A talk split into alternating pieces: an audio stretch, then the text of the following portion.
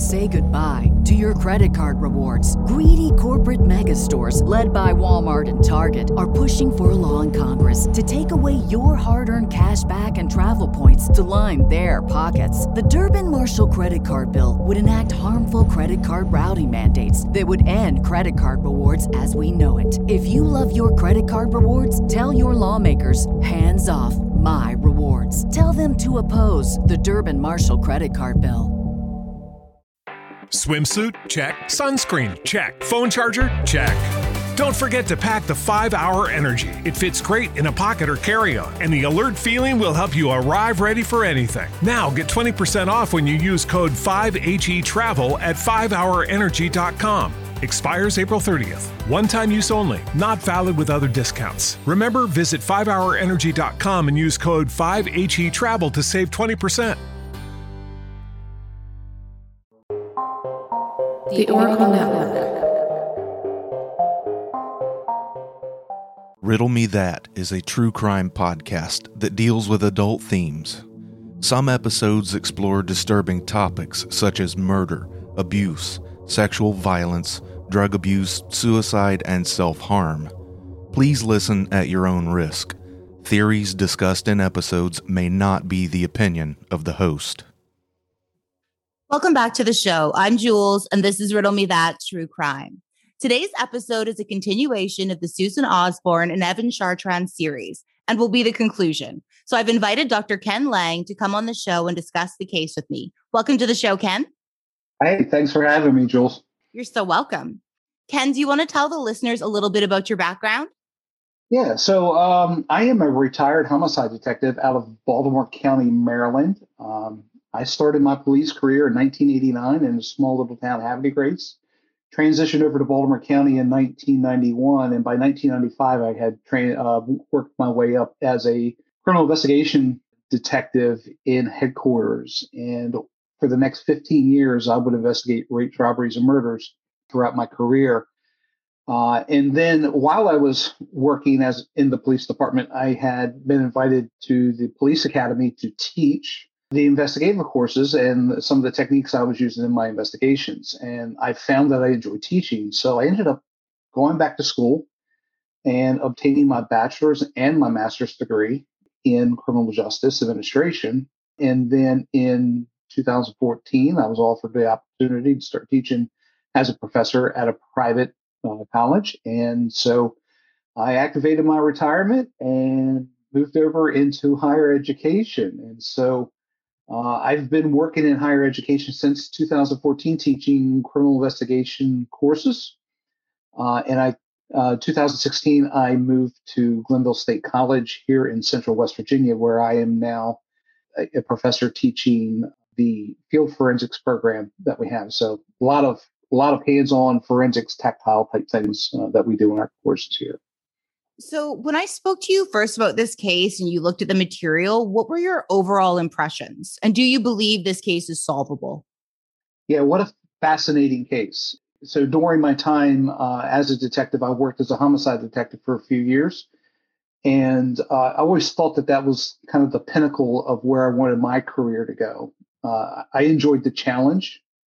Uh, I always always looked at an investigation as as a challenge, as a match between me and the suspect. And um, I, like to look at investigations, especially ones like this, that are complex, that are complicated, and see what can be done in order to solve it. And so, in looking at the Susan Osborne and Evan Chartrand uh, case, this is really interesting in that you know these two people have been missing uh, for some years now, uh, and but really, the detectives uh, were behind the eight ball when they first discovered uh, that they had a potential crime on their hands. Right? Uh, it's two months after Memorial Day, May 29, 2017. And two months later, detectives are just stepping into the investigation. There, there's a lot to be said about cases and needing to get in within the first 48 hours and developing your leads and then working those leads and going in, collecting your evidence, and then processing that evidence so that you can use it to make your determination. And a lot of that, as you see in this case, has been lost. You know, so we have, uh, and I'm sure we'll get into it, uh, all all these details later. But yeah, we have we had the potential to have a lot of evidence, but now a lot of that's been lost. But regardless, uh, that's not to say that uh, this case is not solvable. Uh, in that, uh, when we would have missing person cases uh, in our unit, we actually had a special squad that was dedicated to investigating those, and and then the regular detectives would assist at, at certain times. So I had the opportunity to step in and assist on some cases that were similar to this in nature, in that there's no body and there's been a great deal of time that's passed, and you have a person of interest, uh, but you have no evidence, right? You have no bodies, you have no physical evidence, you have you don't have any forensics. And so uh, then the case turns, and investigators need to start looking at what don't they have. And when you can start documenting what you don't have is when you can start proving your case. And in Baltimore County, where I worked, uh, our unit had worked on the Tetso case, and she was a young lady who went missing. Uh, I believe it was a Metallica concert, uh, and her husband or, or new boyfriend um, I'm sorry, her old boyfriend became the, the, person of interest. And it took years to solve because what had to happen was is we needed to prove that, that those persons or she no longer existed. And in order to do that, what we did was is we began tracing bank accounts through her social security number, looking for applications, and then showing that in the five to six years that had elapsed, and there was never one application for uh, financial funds because you need your social security number to apply for an apartment. You need it to apply for uh, accounts at the bank. Uh, you need to be able to put in uh, deposits and, and make those transactions so that you can uh, you can live right. You need to be able to get into the car uh, from your apartment or your house, drive to the grocery store, buy groceries, come back home. In order to do that, there's a lot of background things that happen in the financial world that we tend to forget about. But uh, when we can show that none of the none of that had ever happened, uh, then um, then we were able to take and um, uh, show that she no longer existed, uh, and eventually the uh, they secured a conviction based on that and the extenuating circumstances surrounding uh, her disappearance. And so here in this case, uh, absolutely uh, the same thing. In fact, it, it can be uh, even even so enhanced because it's not just one person that there are two people missing here uh, in this case. And so yeah I, I, think that this is a very solvable case. Yeah that makes total sense because yeah back in like the 80s or 90s it would be a lot easier to go missing and maybe kind of go off the grid. But these days it's pretty difficult to hide yourself like in the age of social media everything is connected internet banking I mean, unless you have the funds available to be able to procure a new identity for you and your son, it seems that all signs point towards them being deceased. Yeah, absolutely. And, you know, and, and then there's the whole social connection, right? Uh, we live in a day and age where we have, we have the social media connection and we're, everybody's constantly on their phones uh, and working those connections and whatnot like that. But I mean, in, in this case, Susan was very connected to Holly uh, and uh, in that that they would uh, meet on a regular basis. Uh, they were texting each other regularly, even though it was being monitored. Uh, but it, it, they were still connected. And then, so now there's is there any evidence that a new cell phone has been procured? Uh, even if she was working under as an alias, um, I would think that maybe Holly would be active on her phone as uh, and interacting with her that way.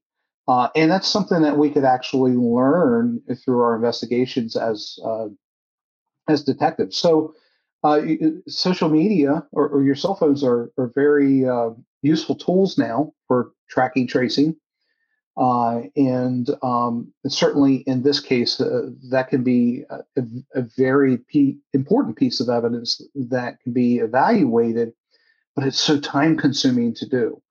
Um, and, and you have to understand how the technology works and and and what you need to request from the providers uh, as a law enforcement agency in order to get the accurate information to really bolster the investigation. So, for example, uh, in many of my investigations, we were constantly contacting the cell phone provider of either the victim or the person of interest, or, or both, and then uh, and, and, asking for specific information. A lot of people are under the assumption that uh, if I text you a message, uh, that that as that text is transmitted in the air, it's in it's encapsulated by the provider and then stored somewhere. And at least during the day and age when I was doing investigations, uh, that wasn't feasible.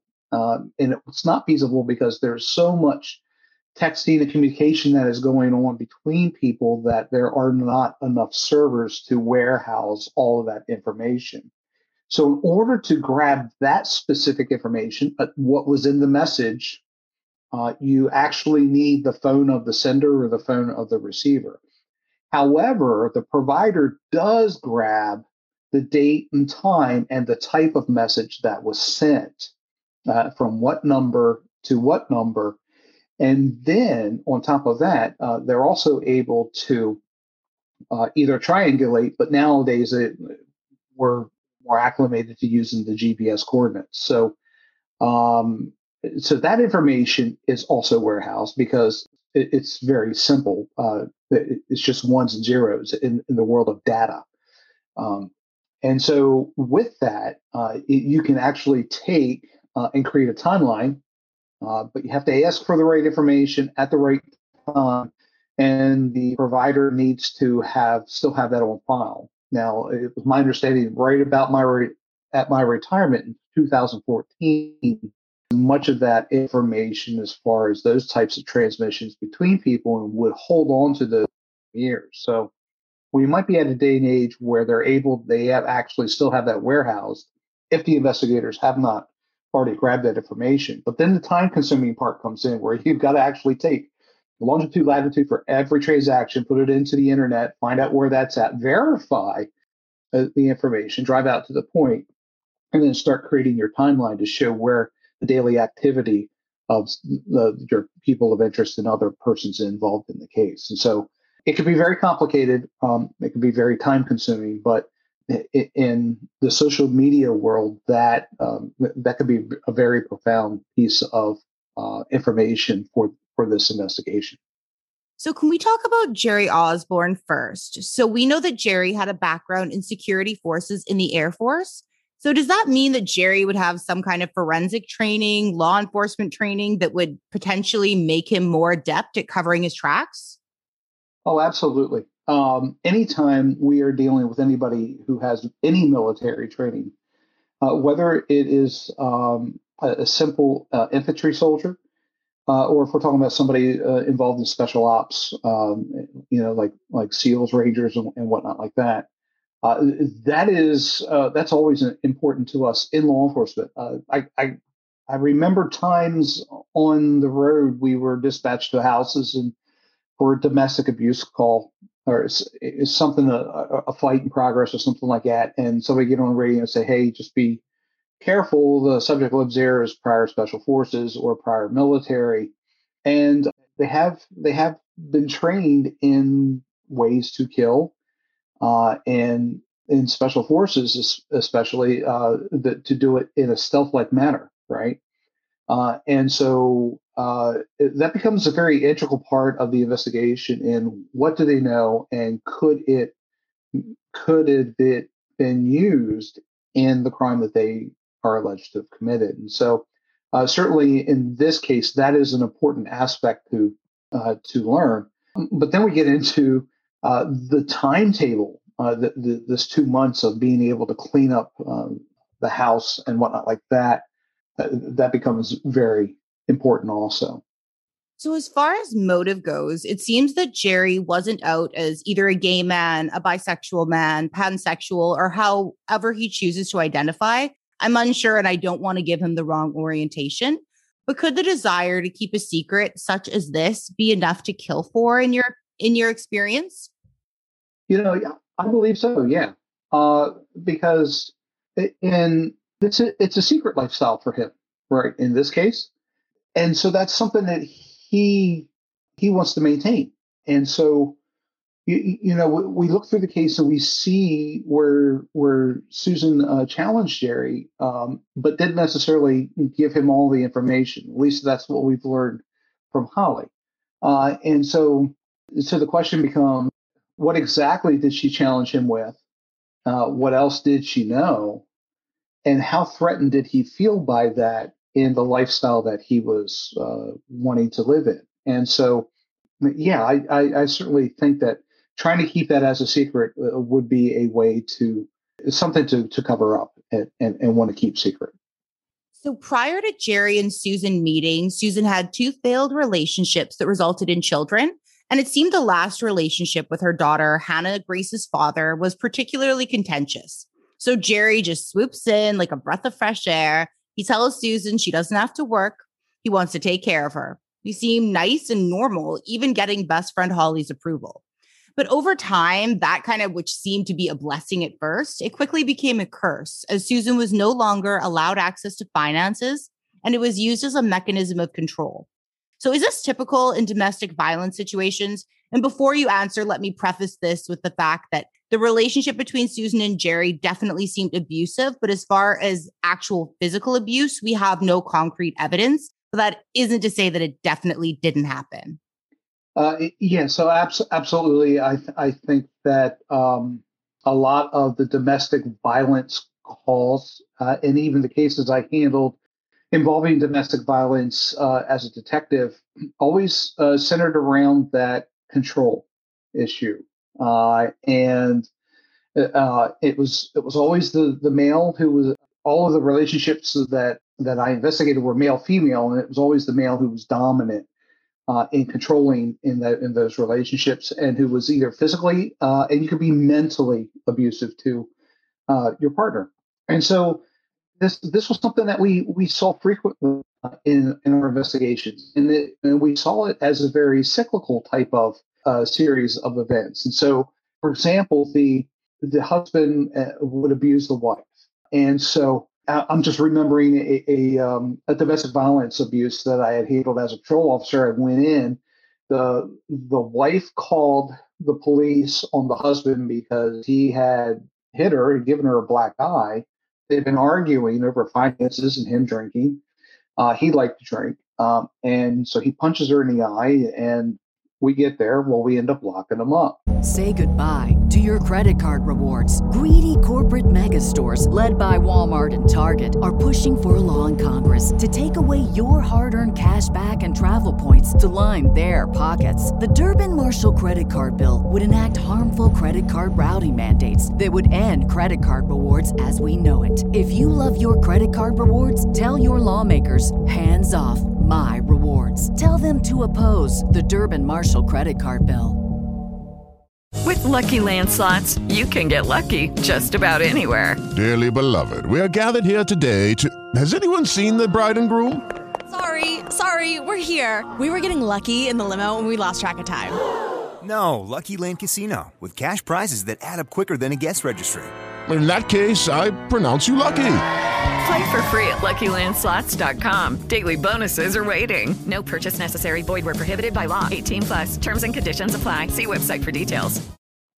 And as we're dragging them out of the house in handcuffs, she starts beating on us because she doesn't want him locked up. She realizes that there goes the bread and butter. She doesn't work. She stays at home, takes care of the children, and now realizes that the money to pay the rent, to buy the groceries, to pay the car payment, and everything else is is heading out the door.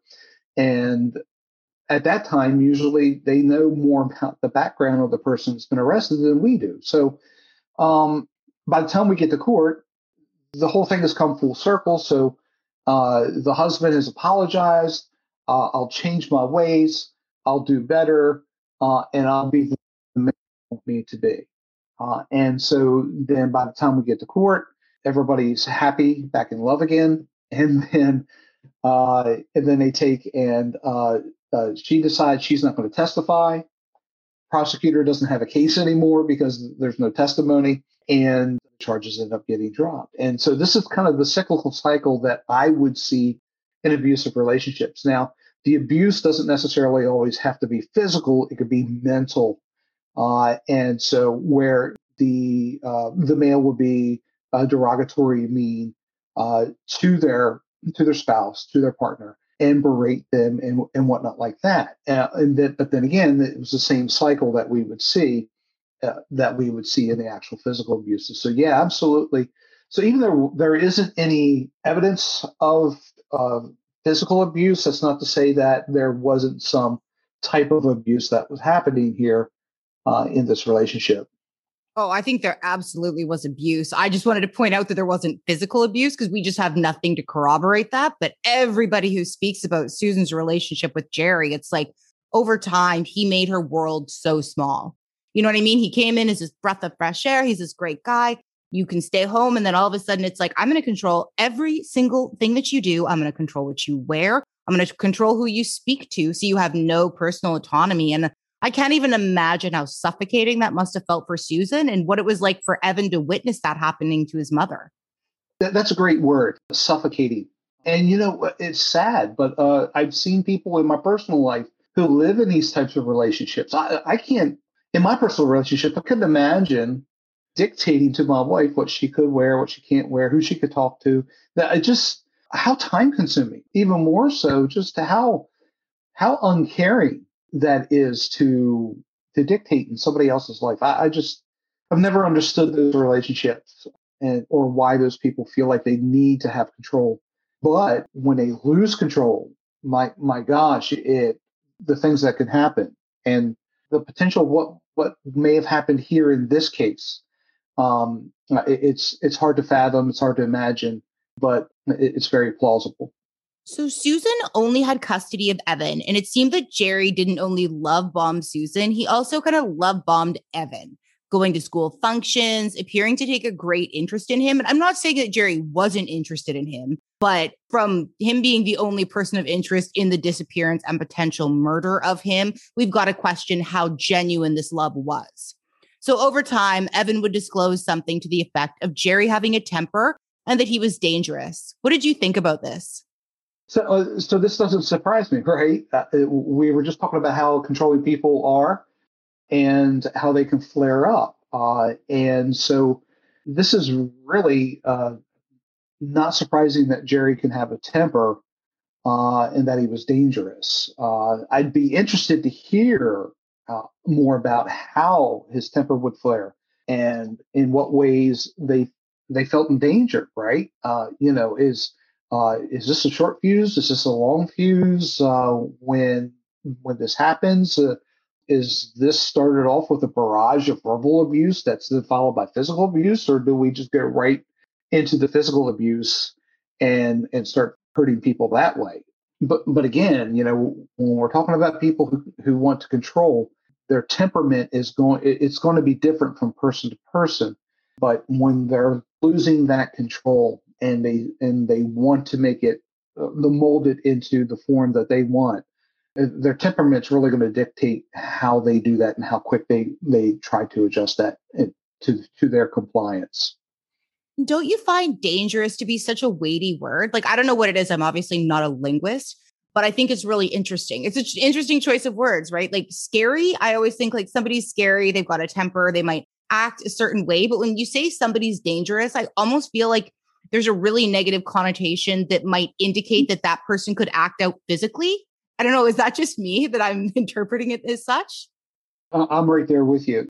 You know, uh, being scared is one thing. My daughter came home the other night and it was late. Uh, she got home from work late, and I happened to be sitting out on the front porch in the dark, and she didn't realize I was there, and I scared her. Doesn't mean that I was dangerous to her, right?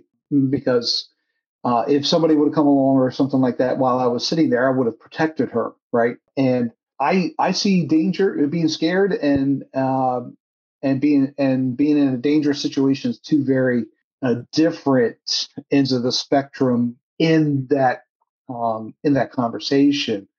Uh, dangerous, uh, you would you, you know you're in a dangerous situation when you're could be hurt, killed, and uh, or someone you love could be hurt or killed. And i call that you know for me that's dangerous. And so you know working as a law enforcement officer i've walked into dangerous situations. Uh, wasn't necessarily always the threat of somebody else. I've ran into house fires and i've been out along the highway as speeding cars drive by. And you know those are dangerous situations. And um, uh, but uh, it, with with regard to this dangerous is a weight is a weighty word, but I also think that it, it's it is the appropriate word for what you know, considering what may have happened. It just breaks my heart that this is a 14 year old kid describing his stepfather as being dangerous. Like we don't get that much insight into what their home life was like, but I can only imagine that it was very, very difficult for Evan if that's what he's telling his friends. Oh, absolutely. Yes, absolutely. Let's go up to the day of the disappearance. We know that Susan communicates with her friend Holly, who now lives in Key West, and she talks to her multiple times throughout the day of Memorial Day 2017. So, this was the last time that Susan was in communication with anyone. So, Evan has an oral surgery planned for May 30th. Jerry, when questioned by police, claims that Evan went, proving he was still alive and did, in fact, have the surgery as planned. And he produces a bill. And this proves to be false. The bill shows that it wasn't for a surgery, it was actually for a no show. What were your thoughts on this? Uh, so, my immediate thoughts were J- Jerry was thinking, oh, this is my get out of jail card, right? Here's my alibi. Evan's alive. Proof to my story. You know, the whole Susan comes back and the day after and they get the furniture and Evan's got this oral surgery thing and uh, I'm not responsible for what happened. They went off with this this bearded bearded guy. I I think that when he first got that, that's what he thought. Maybe didn't carefully read through the bill, if he even read through it at all. Uh, it just saw that there was a charge for it on the 30th, uh, but hadn't realized that it was for the missed appointment. And so I just think that, that maybe he was beginning to hope uh, that he was going to he's going to walk away with this. That this is going to be an ace in his sleeve. Uh, that that he'd be able to walk away with this. And so it was pretty short sighted, though. It's like it seems to be the most probable scenario that he's responsible for the disappearance and you know the murders of Evan and Susan. We can't prove this yet, but he's the only person of interest. Did he literally not think that the investigators were going to go to this dental clinic and look further into this bill? It just feels like how sure he was of himself when he produced this. It's like he thought that was going to be enough, you know? Right, but uh, it ends up becoming a piece of evidence that could, that could be used against him, right? Evan didn't show. Evan needed surgery. He had a medical issue going on. He needed to have that repaired, uh, and he didn't show. So then, can a prosecutor bring in character witnesses to say, "Well, is this is this typical for Evan? Would Evan miss? Would Susan did she usually let Evan miss these kinds of things?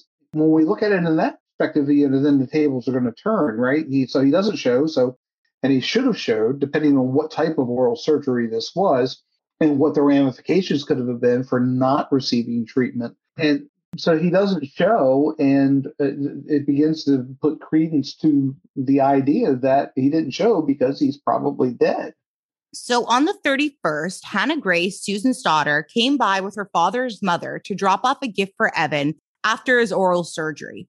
So they tried to go into the home because Hannah had seen either Sugar or Schnook, the family's dogs, in the window and wanted to say hi.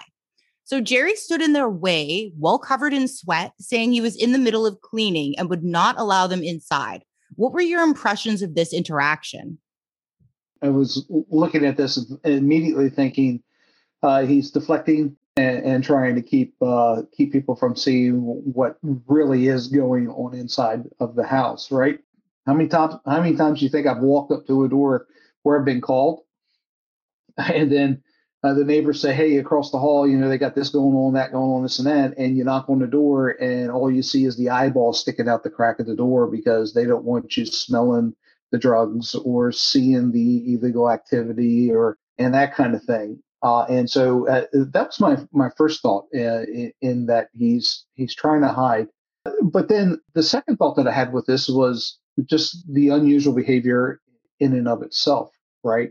Yeah, and, and so Hannah uh, is coming over to bring this gift. How nice of of her to do that, and he's kind of blowing her off, right? I'm busy cleaning, you know. it just it just doesn't seem logical or, or rational uh, for uh, for anyone to think that you know, hey, I'm I'm, busy scrubbing the house here, and so um, can can we do this another time? Uh, it it just didn't seem uh, irrational. Other than he is trying to cover uh, what was going on and did not want people seeing the condition of the house as it existed at that time. Yeah, it's so unfortunate. Like it's so easy to in retrospect to look back and think, "Oh, like what if investigators would have known or would have done a welfare check or had a search warrant at this point before he'd had 2 months to clean up everything or potentially clean up everything and scrub everything down to the point where there was no discernible DNA. They couldn't find anything because at this point, obviously if he's not allowing Hannah Grace's father's mother in as well as Hannah Grace, then there's obviously a reason for it, especially if he's acting all sketchy and is sweaty. It's like, what are you cleaning that cannot be seen? It's just a weird interaction. You know what I mean?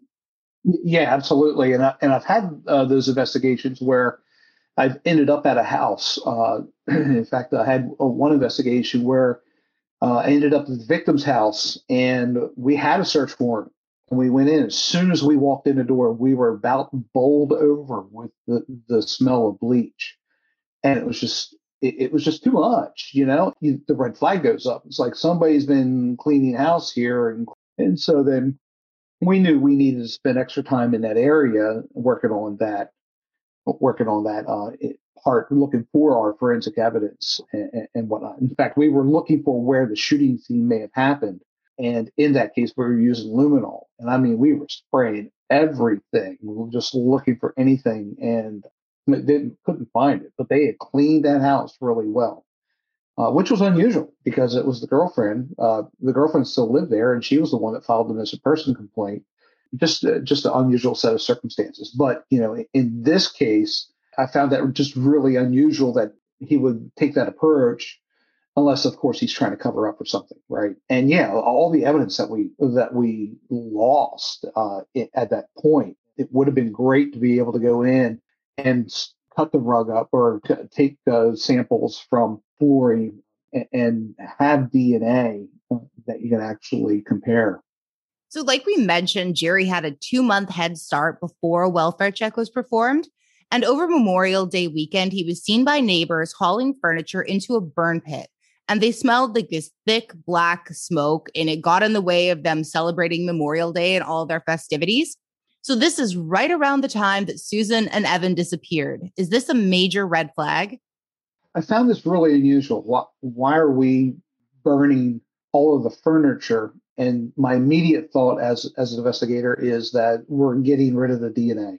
Um, and so we are um, because if it's if it's if it's ash, I, I well, there, there's nothing I can do with that, right?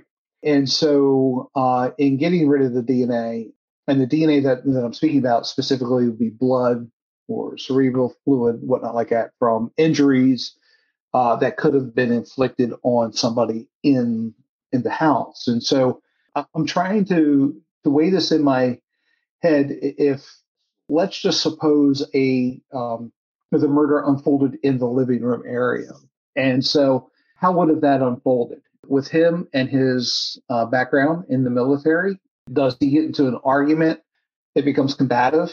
And then uh, with Susan, and then uh, Evan comes downstairs, or Evan comes into the room and becomes combative with him. I've had mild assault scenes that are quite bloody just because being punched in the nose or you get a laceration on the head, you tend to people you think you bleed a lot and there's a lot of blood kind of spilling out and spraying about but uh, you have what like five almost six liters of blood in your body. So it, it looks like a lot because it's spread all over the place uh, because of the altercation right? So you, you, get it spraying on the floor on the furniture on the walls.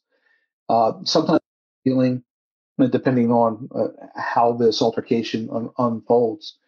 And uh, you if you have to if if you have to clean this up the best way to do it would be to get rid of it altogether. But if you dispose of it and you don't alter it as it is uh, then there's still that potential chance of making the identification of the blood the dna or the dna through the cerebral fluid or whatnot Say goodbye to your credit card rewards. Greedy corporate mega stores, led by Walmart and Target, are pushing for a law in Congress to take away your hard earned cash back and travel points to line their pockets. The Durbin Marshall credit card bill would enact harmful credit card routing mandates that would end credit card rewards as we know it. If you love your credit card rewards, tell your lawmakers hands off my rewards. Tell them to oppose the Durbin Marshall credit card bill.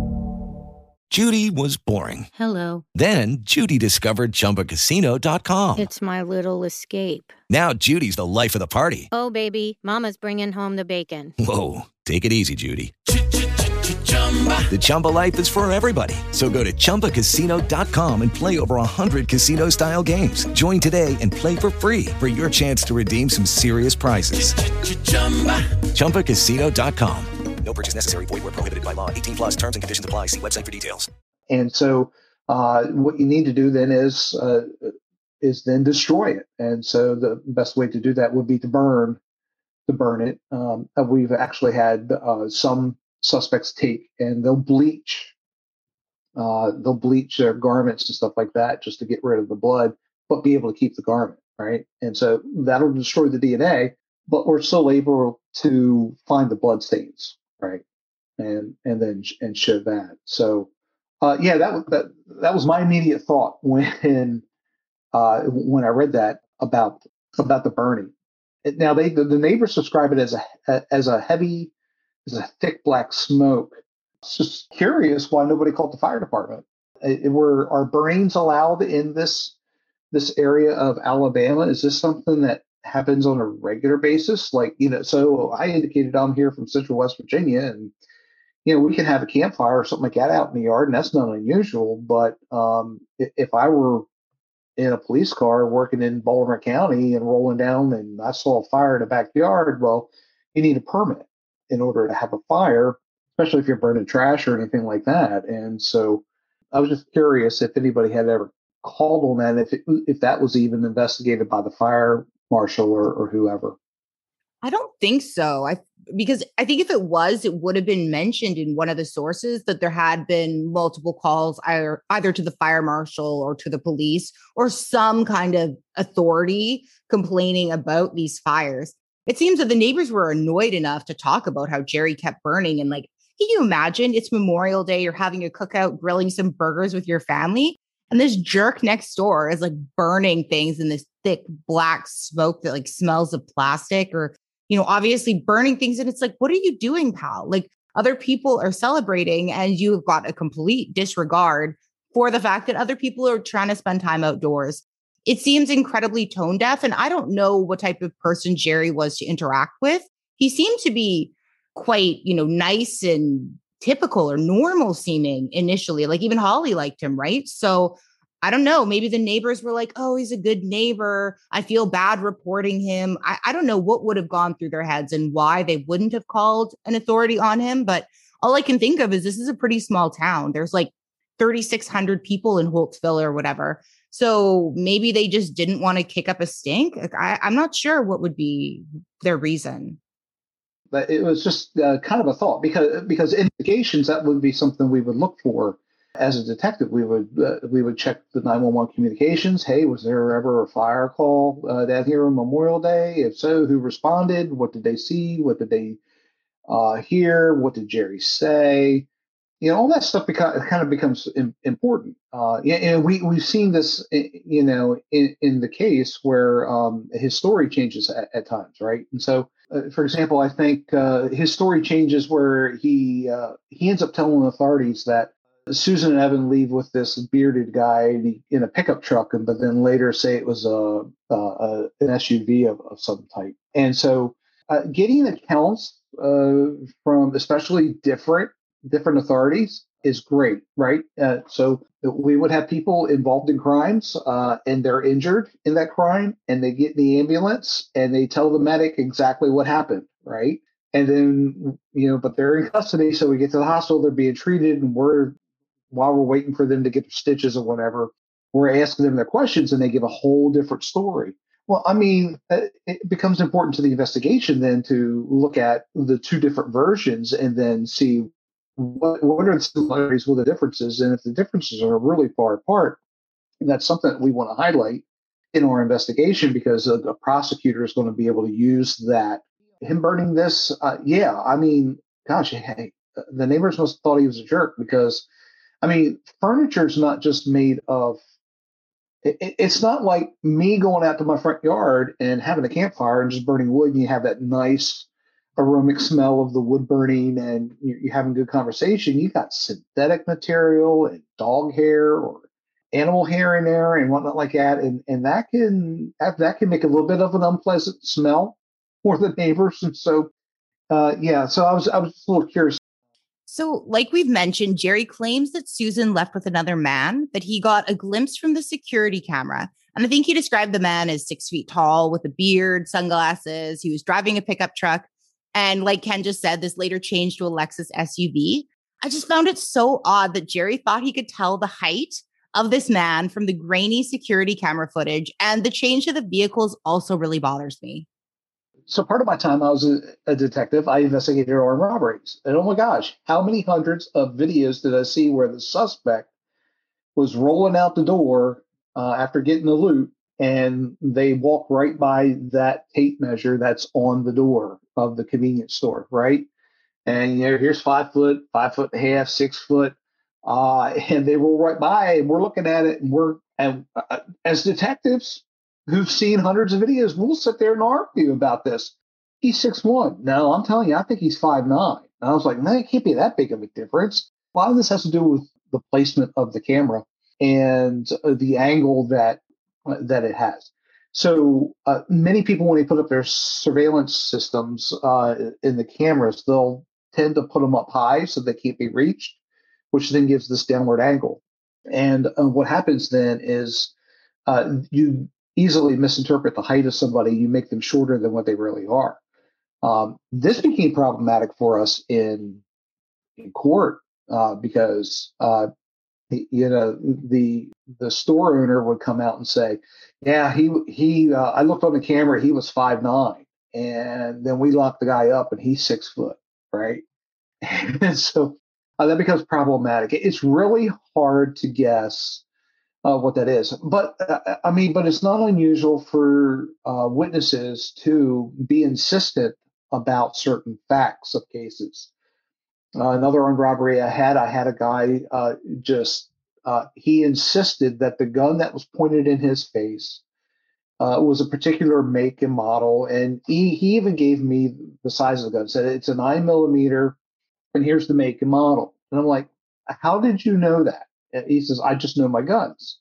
And I said, yeah, that's great, but you were you were scared at the time. And he's uh, he's like, yeah, but uh, I know I know my guns. Well, we ended up recovering the gun, and it wasn't the make or model or even the caliber that he had he had mentioned, and it became it became very problematic. So uh, yeah, I'm right there with you with having problems with particularly a grainy video and trying to get very particular information out of that. Now, if he's if he's describing this because he saw this guy in person, uh, then that that would be something else, right? But even even then, the credibility of witnesses has been something that's been challenged in court for years. Uh, and so, and, and I've seen all kinds of ways that they've done this where they'll take the twin of the defendant and put them at the defense table. And then when the witness points to them and says, that's the man that robbed me or committed the crime against me,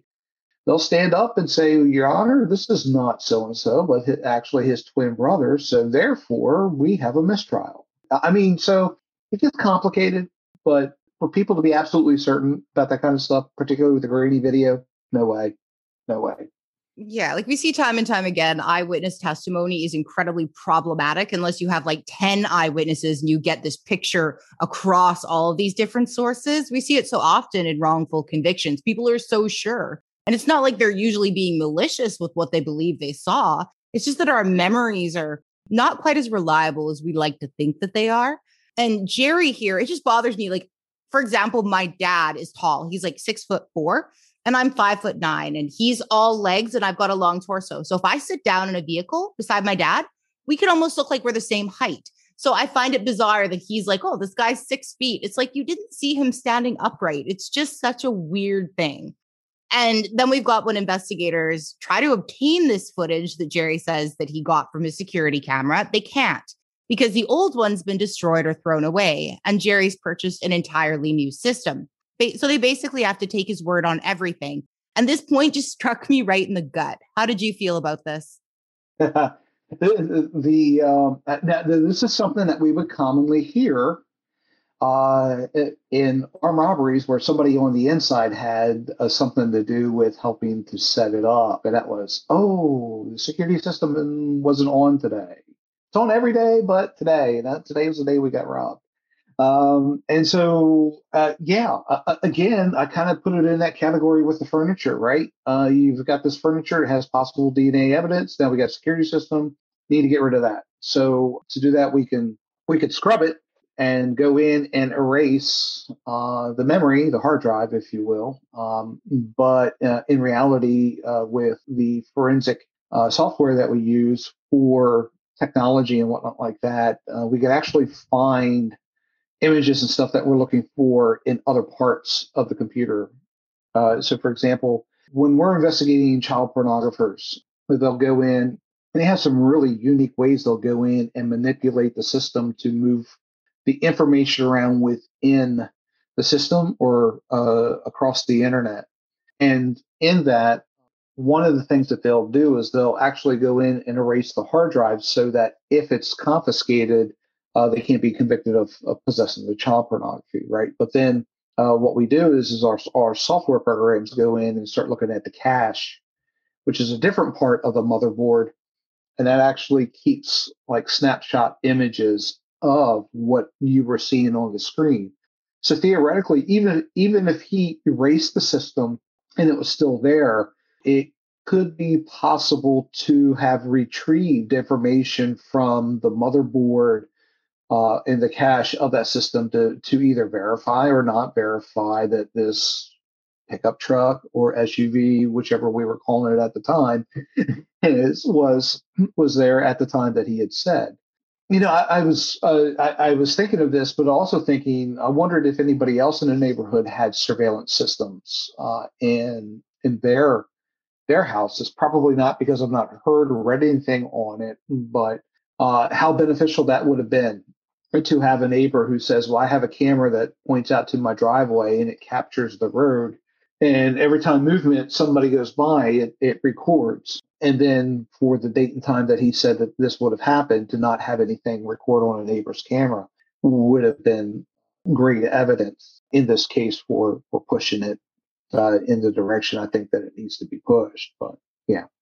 The amount of cameras that he had too also seemed a bit bizarre. Like this is a rural area, and I don't think any of the neighbors, like you said, I think we would have heard about it if they did indeed have cameras. But the fact that he had a camera on every door, and I remember Susan's mother, Linda, saying she noticed that the two weeks prior when she'd come to visit was just like, there's so many security cameras pointed at everything.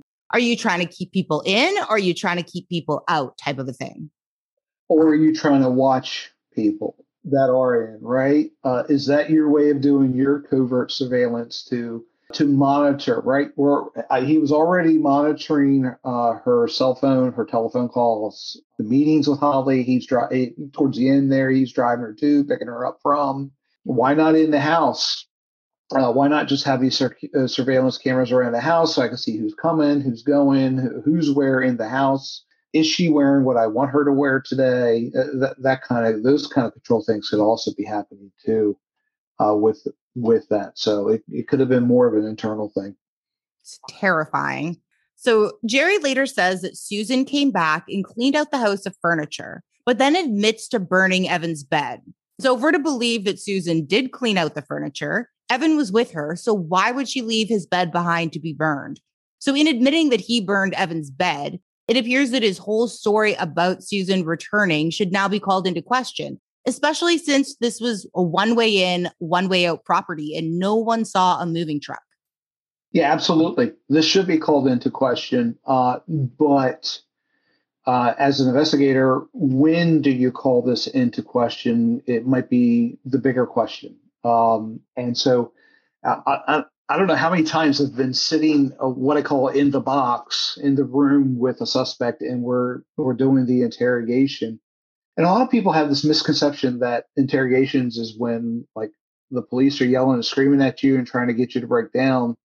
For me, they were more casual conversations, and often when I started in these conversations, it wasn't unusual for the suspect to make uh, to lie um, and say one thing, and then later, as we're recounting the events again, to change their story.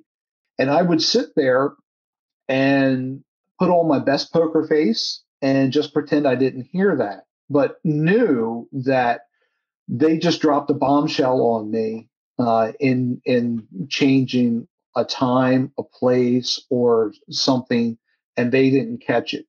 Uh, and so the investigators might be holding tight to that one um, because that actually uh, would be something that you would want to use in an interrogation setting. And in, in this type of a case, it would be premature to, to bring uh, to bring that up. You know, uh, so you said you burned the furniture, but Susan, you're you're saying she she came and got her furniture, and it would seem logical that Evan would want his bed.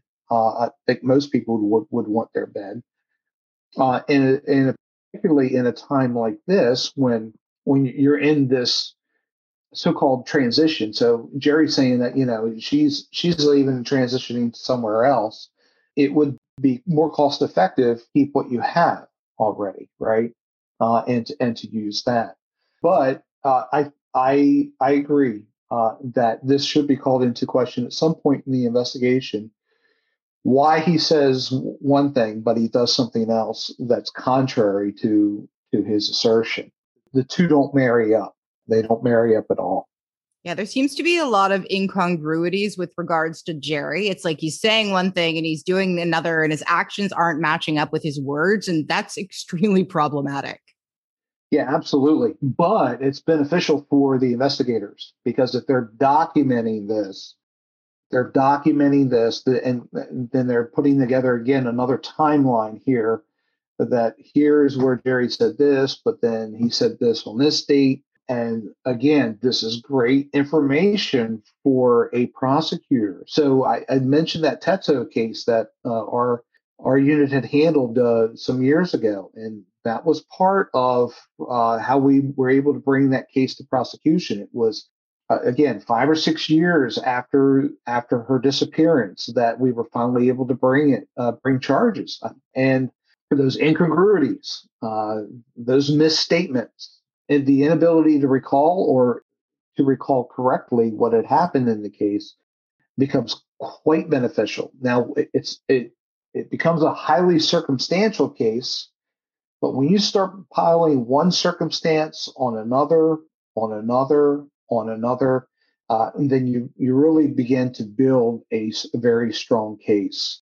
Say goodbye to your credit card rewards. Greedy corporate mega stores, led by Walmart and Target, are pushing for a law in Congress to take away your hard earned cash back and travel points to line their pockets. The Durbin Marshall credit card bill would enact harmful credit card routing mandates that would end credit card rewards as we know it. If you love your credit card rewards, tell your lawmakers hands off my rewards. Tell them to oppose the Durbin Marshall credit card bill.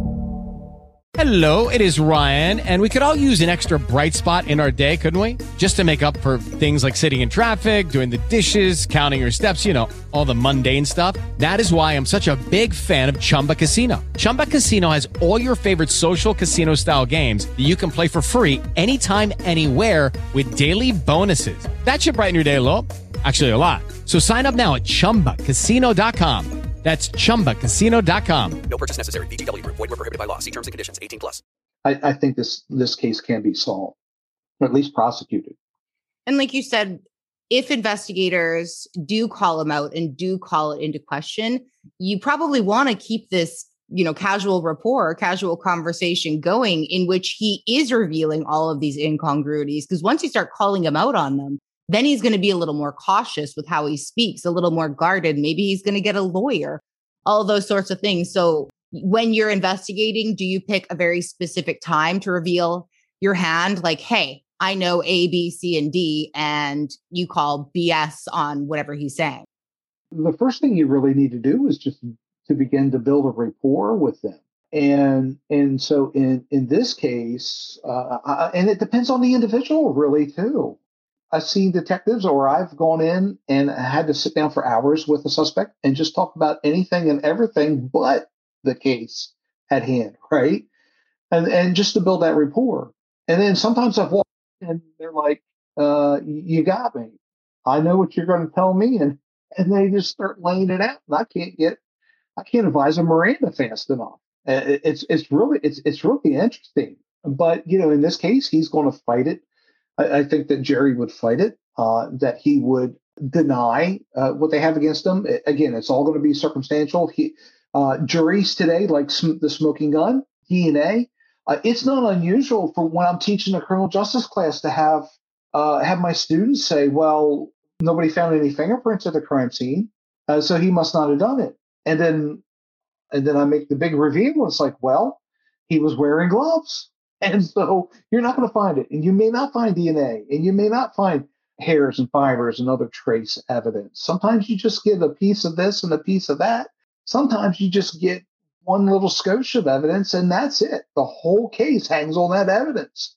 But in this case, yeah, I think he would fight it tooth and nail uh, in in the interview room, and I think that he would. Uh, it would just uh, you're going to have to get a good detective with a good demeanor who can sit down and establish that rapport and, and dominate the conversation so that uh, you, you, start walking through the case and you lay out the, your hand a little at a time, right? Uh, and but part of what you're doing is you need to test the veracity of the person that you're interviewing. And so, in order to do that, you need to get an account from them. And so, um, so what I would do is uh, I typically would ask them, you know, t- just what happened, two words, what happened, and let, let them talk. Not and try not to interrupt them. We police, we like to interrupt people, but but if more officers can learn just to be more casual about that and then just ask what happened and then and then go back and you just start working working little pieces at a time of their statement uh, against the uh, you know what you know and so when you do that then the stories begin to change so uh, you know we would have to see what his account would be in the, in this case did would he would he come out and say well uh, when she came over she left the bed behind Okay. And so that might explain why he went ahead and burned it. Uh, but then you can come back and counter it and say, well, could she get everything in one load? Was this loaded in the back of the pickup truck or was there going to be a moving van? You know, what was your understanding with that? And then watch for the response, watch for the body language in that because uh, you can, uh, they're just telltale signs when, when people are and you, everybody's seen this, right? When somebody's making up the story as they go, right? I'm an adult. I have children. Those children are now grown, but you can tell when they're when they're not being completely truthful with you, right? And so start questioning. It's it's almost like uh, interview. Sometimes almost like interviewing a high schooler, a young high schooler, uh, and then convincing them that you know that they're lying because and then that's that because that's where you're revealing your hand a little bit at a time you don't dump it all out at once but the idea is to get them to understand that that you have a case against them and that's what they're going to have to do in this case oh so with regards to susan potentially taking the furniture as jerry had said the family didn't believe that this was possible jerry was very controlling he'd monitor her phone as we've said He'd drive her around, he'd control her finances. So we're to believe then if a man drove up to take his wife, his stepson, and potentially the furniture, he would just stay inside. This doesn't exactly fit the Jerry that's been painted by friends and family of Susan. No, not at all. And, you, you know, Susan would not have been able to do this by herself, right? We're talking about furniture. Uh, moving furniture, you usually need some help. You need some extra people. And uh, so, who did who did Susan contact for that? And so, uh, there's there's no mention of that, right? There's really no indication about who who emptied out the house and how much furniture. I mean, That's not something that I could do, even in my younger years. That's something that I could have done by myself or just me and me and one other person. You you need some help with doing that. Uh, the thing is, also in Alabama, I, I, I happened to look up a little bit uh, regarding uh, property and the law with regards to marriage, uh, because different states have different laws regarding this. And I don't recall if Susan had this house or if this is a house they bought together. Um, but in Alabama, uh, whatever you owned before your marriage, it remains yours and whatever you acquired uh, after the marriage is then split at a time of divorce is, is how that law works um, different states have different different laws. Uh, so for example uh, i was married in maryland but at, at, the way maryland saw it at the moment that that my wife and i married her property became mine my property became hers. So she wanted to take my electric guitar and smash it against the wall, there was nothing I could do about that at that time because that's how the law the law is. So uh, Susan here, at least according to Jerry, is coming in to move out her her furniture. Why didn't she? If you know, why didn't she take all of it? It, it doesn't. It doesn't make sense. Yeah, I agree. I think he's the type of person he's proven to be very controlling, and it seems as though he's manipulative. If she did indeed come to the home and take this furniture, which I'm sure he believed to be his. He was the only person working. He was the breadwinner. I'm sure he believed that he had very much a right to this. And I'm not sure if they got the house together or if it was his first and he moved Susan and Evan in. I know they were married for four years. The house was five years old. I just don't know if Jerry lived there prior to the marriage, but I would believe with every fiber of my being that if this did indeed happen, Jerry would have called the cops and said, Hey, she came and illegally took all of my stuff. If she took 50%, maybe okay. But he basically said it like she cleaned out the whole place and took everything. Now, and you raise a good point with calling the cops. Uh, I, have I've never seen a, a separation uh, where the cops hardly don't get called. You know, we were always being called out to that uh, because well, no, that's mine. No, we bought that together. No, that's mine. And and what's the law say about this? And what about that? No, you ain't touching that. And and so it's it's hard to fathom that there would be no dispute over any of this property. I guess that was uh, kind of the, the emphasis that I was trying to culminate to is that we have all this property and there's no there there's no fussing about it, right? There's no arguing or bickering about it and and saying what belongs to who and this and that and everything else. It's just she came in, she took the stuff and she left. Uh, and we're just uh, there's so little detail in that statement or in that fact of the case um, uh, that really it's just screaming for more attention for more questions about uh, you know well what did she take and how many hauls did she have to do? Or you know did she use the moving van? And if so what company did she use? And uh, that that kind of stuff. Because again, as an investigator, we want to cooperate that stuff, right? And so if she used a moving, um, um, um she rented a, a moving van, then uh, we want to go and speak that company and actually get a copy of that invoice uh, or the sales receipt to show, show that she came in the store and rented that van. That would prove she's still alive, right? But if we can't show that, and we, we can't even show the receipt. We can't even prove that she even got the van, and we can't corroborate Jerry's account of what happened. Again, uh, some of this could be already happening with investigators, and they're putting it together. And because we have no bodies, uh, it, it's going to be hard to prove this case, and so you're going to need uh, all the all that cooperative evidence uh, that you can in order to culminate to a conviction. It's like the utter vagueness and the incompleteness of his statements with regards to the furniture and the lack of like emotion tied to this whole incident that would have been this kind of incendiary moment. This guy comes, basically takes your wife. You've then got a moving van coming and taking all of your stuff. If this did indeed happen, the way Jerry said it would be an incredible breach of trust. It would be a violation you know, you would, I'm sure, interpret it as such. So the fact that he's just so vague and like kind of blase about the whole thing. It all lacks specificity. It just makes me believe that it is entirely a fabrication. Absolutely. Yeah. Um, it's, and, and that's something, you know, that we would look for in our interviews is what details, what cooperative information can they give regarding this? Or, you know, is he just given a flippant answer and, you know, it, and we don't necessarily chalk that up to being cooperative with us, right? He gave an answer and this is what he said. Uh, but when we did follow up questions, then there was really no explanation.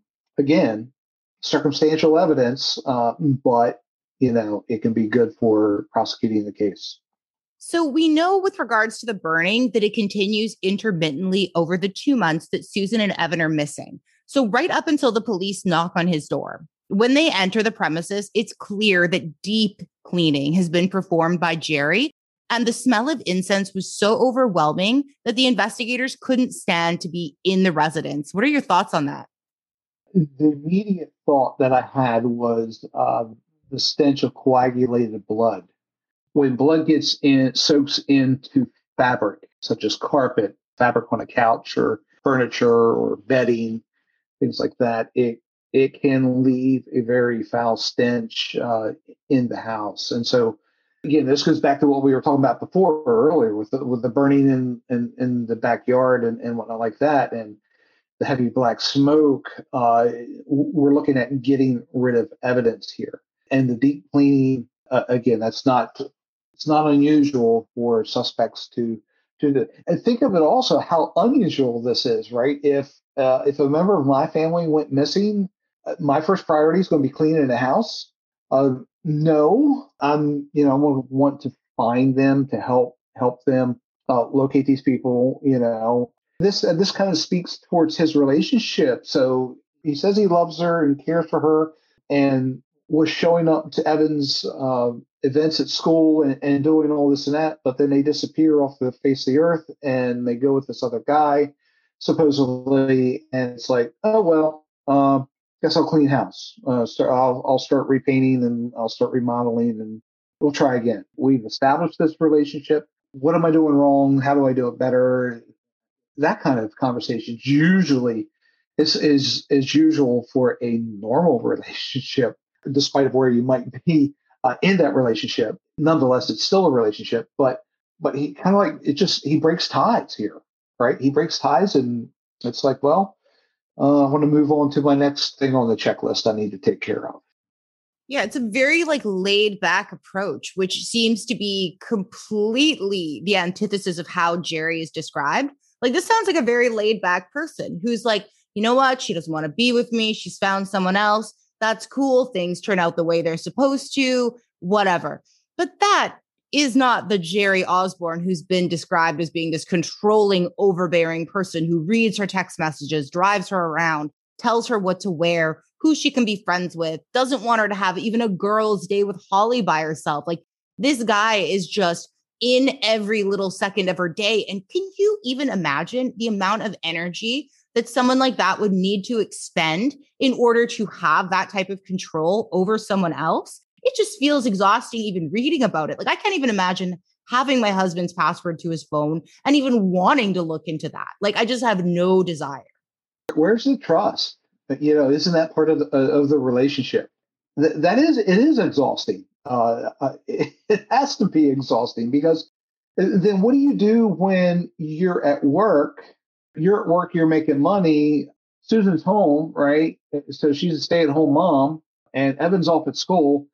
So how do I how do I keep tabs on her? How do I? Oh, if I install a camera system, I can actually tap into that in my phone, and I can see what she's doing.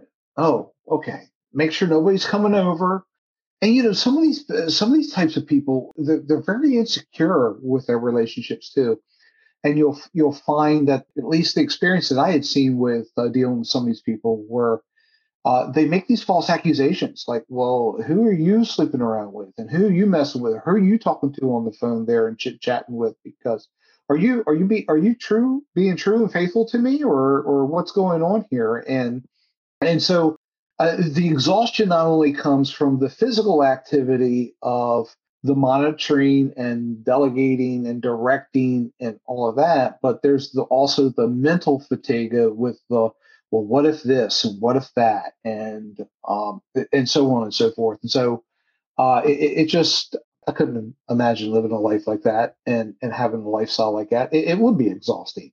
Uh, it would be absolutely exhausting. Well, I completely empathize with Susan. When I was in my early 20s, I had a relationship that was incredibly toxic, and the person would accuse me of things all the time that I was never doing. And you feel like every single time you look in a certain direction that someone's going to be like, oh, you're looking at somebody or you're doing this. And this individual used to say, while you're sleeping, you said this person's name in your sleep. Well, how do you disprove that? Right? How do you basically right. And so it's like you just feel incredibly scared to do every little thing because this person's watching. And I question somebody like Jerry seems to be a reasonably intelligent individual. There was apps in 2017 that were like keystroke apps. I wonder if he had an app on her phone because we know he had access to it. So he could basically see who she was emailing and what she was doing. But I mean, the one thing that makes me question that is the fact that she was able to exchange emails with Holly without him knowing about this email exchange. So maybe he didn't have that app, but it does seem clear to go back to what like what you said about the cameras watching her inside. I think that's extremely probable that those cameras were put there to keep her inside to basically say, "Hey, I'm watching you. You better stay in line," type of thing. Absolutely. Yeah, ab- absolutely. So, one of the investigators notices gallons of white paint in a room. So, Susan's mother, Linda, had been there, as I mentioned, two weeks before her daughter, Susan, and grandson Evan's Memorial Day disappearance. And the walls at that point had been recently painted. So, the question is why is Jerry painting yet again? I'm curious what he would know with forensics. In in hearing this question, I'm, I'm reminded of a case. It was a graphic case, but um, nonetheless, the the suspect was enamored with different forensic shows on that were popular on TV at the time, and uh, incidentally, uh, he had went out on a date, ended up killing the date and dumping her body in a wooded area. A week later, he went back and revisited the body because he had during that week he had seen on his favorite show that by removing the teeth and the fingertips it makes it harder for investigators to identify the person which really wasn't the case for us once we found the body uh, th- this person went missing he became a person of interest and he actually ended up taking taking us to the body and we would have been able to easily identify the victim because of the clothing that she wore, the tattoos that she had, and there was readily available DNA that we can compare with no DNA samples we had already collected when we took the missing person report. But we did all that, uh, and so, uh, and I'm saying that because uh, sometimes uh, offenders will research or look for different information, and with blood spatter in blood evidence, we have hemoglobin and uh, in that hemoglobin, you have your iron atom. That is what luminol will react to. I'm not sure how painting over that, if you have to paint multiple layers to reduce the possibility of having a luminol uh, reaction. I've not heard or, or looked for that information. Usually, we're, we were into a scene pretty quickly and we would have the blood there, but for scenes that were still that we were working, like that one scene where I walked into the house and the bleach had uh, us over.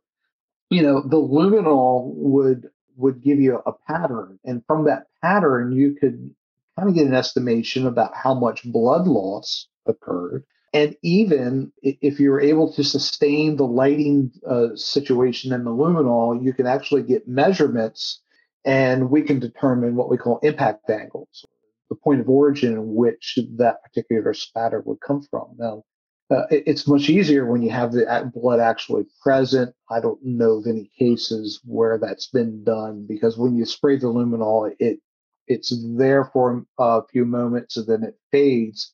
You'd almost have to have a, a substrate or a surface that you can make appropriate markings uh, so that you could do the math and then do the stringing and and make that determination. So I'm I'm the, the first thing that came to mind when I when I hear that question is did he know something about blood evidence? Uh, is he painting multiple layers in order to cover up or eliminate the possibility of having that blood reaction or that luminol reaction to the blood stain because of the hemoglobin that's that's in the blood? I love that story about the guy who heard that on CSI or whatever program he was watching and was like, oh, I better remove the fingertips and teeth, but I'm going to leave the tattoos behind.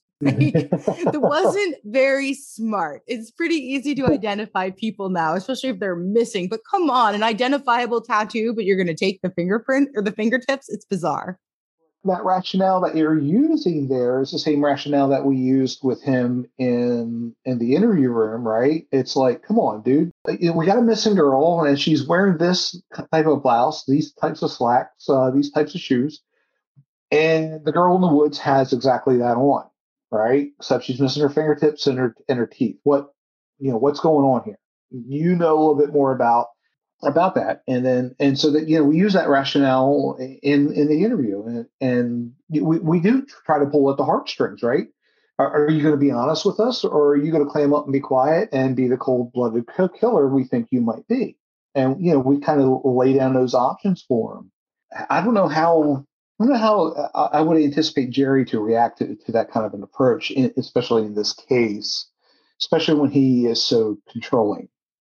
Yeah, take the right person to be interviewing him, right? I just don't think he would take the bait if you were like, "Oh, are you going to be that cold-blooded killer?" I just get the impression and I granted, it's very limited information we have, but based on the picture that's painted by other people, he seems to very much be in control of what he says and granted, he does slip up a few times like giving that receipt of Evans to claim that Evan was alive. Like I don't think he thought that one through but it seems that he's thought a lot of other things through and he's been very calculated with all of his decisions. So I just don't think somebody like him would be so emotional that he would take that bait. Right. I I think you're going to have to have somebody who is understands controlling people and you're almost going to have to let him feel like he's in control until he has laid out enough information that you can then turn the tide and say, uh, well, here you said this, but back years ago you said that, and here you said this, and back years ago you said that, and so you almost have to lay a trap and then have him have him step into it uh, before he may come to the point where he will he'll he'll give a, a full confession and account of what really happened on that Memorial Day weekend. Yeah, he seems rather calculated and analytical. So I think if you were able to lay out all of the information and it was kind of beyond a reasonable doubt, then in that situation, somebody like him might crack. But yeah, I think you're totally right. You need to get somebody who understands those with control issues and who can kind of play into that. It would need to be just the right person who might be able to get through to Jerry. Mm-hmm. Absolutely. Yep.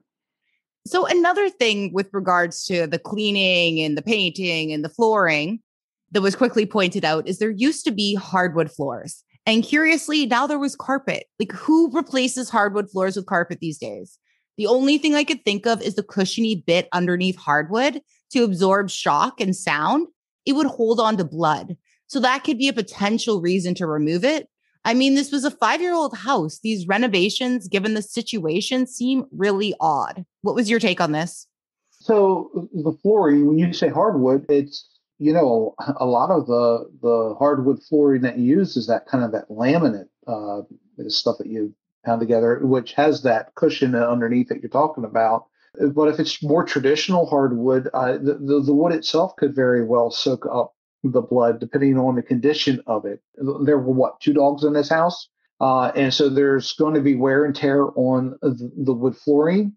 Uh, we I don't know if there was any throw rugs or accent rugs that were put down in these areas, but even it's even possible for real hardwood flooring for the blood to uh, actually go down in between the uh, the seams uh, if depending on how well the floor was put in. Now the house is only five years old. Uh, this is probably well, in seeing the house uh, from from the video that I saw, I'm thinking it's going to have real hardwood flooring in there, and that, that the dogs may have scraped and scuffed uh, up the flooring a little bit from running around chasing each other and, and doing what dogs do. And that uh, if this was in the living room area, which is a common area for the family to, that hang out and the dogs to be with family, then uh, it could very well be that that, that blood had seeped into the wood itself uh, or in, even into a, a substrate underneath uh, the actual flooring. So again, pulling that out and burning it and getting just to get rid of it altogether so you cannot say uh, or find any of the blood is was the first thing that came to mind for me. Yeah, that's a really good point. We've got hardwood. We've got mostly tile. Like it's hot this part of the world, so you want tile and hardwood. You do not want carpet. But we've got areas where either pushing out a chair constantly scrapes right off the wood, right? Like it needs to be rebuffed.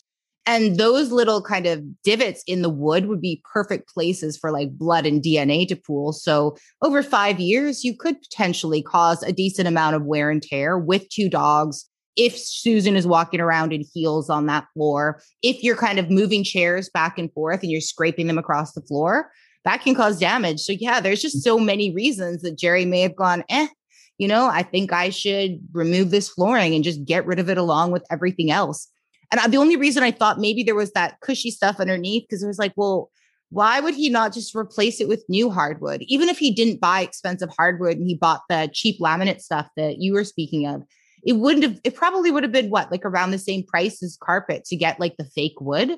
So it just seems odd that he wouldn't just replace it with fake hardwood because when you say to investigators, Hey, I replaced my hardwood with carpet, it immediately raises eyebrows. Like nobody does that.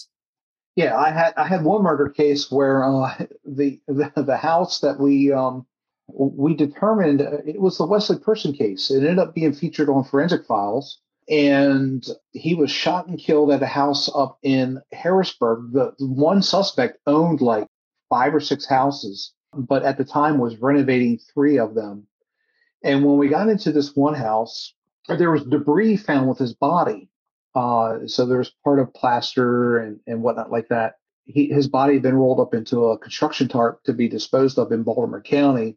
And when we found the house and we were doing the search warrant, we got into the basement where we were pretty certain that's where he was going he was shot. And we got down there and the big part of the basement, the furnace was wrapped in plastic and the rest of it had just been uh, they had a brand new concrete floor and the rest of it had just been spray painted this gray to match with this like battleship gray on the floor we're like oh no what are we going to do? You know because that that red flag goes up right? It's they're trying to cover up the evidence here. They buried the evidence. It's underneath the concrete. And then we looked off to the far end of the basement and saw this little tiny room that had not yet been touched and uh, went in there, and that's where we ended up finding. It. We we were able to show that that was the room where he had been shot, and so uh, yeah, taking all that you know, taking all that time, two months to to remodel the house after after Susan and Evan's disappearance is uh, it's remarkable. It's just remarkable, and to do that all by yourself. But then again, the timing. Why? Why now? You know, why? Why are you? You know, you're your wife and stepson have left you and you're just going to remodel the house. It's weird. And like, especially the way the investigators described it, it's like he had no furniture. He's sleeping in a recliner. He's got somewhere he can go to play video games. It's like a teenage boy lives there. And the reason that Jerry gives for the deep cleaning is really bizarre. So he says that Susan, always conscientious and considerate, and according to friends and family, she was not vindictive in the slightest. Well, Jerry claims that she scrawled obscenities on the floor and walls, hence the reason for the painting and new carpet. However, Jerry has no photos of these alleged obscenities, and I find this extremely far fetched. What was your opinion on this excuse? I think that that's far fetched too, but then I'm questioning if if that's the allegation, then why aren't authorities going in and questioning him more about that and then actually taking wall samples? Uh, because in that case I just mentioned, the Wesley Person case, uh, we had plaster on the wall uh, from part of the reno and pieces of plaster found with the body. And my crime scene technician recovered that and my analyst analyzed it and was able to go through and find the different layers of paint and then take that portion of paint and then identify their chemical compound, right?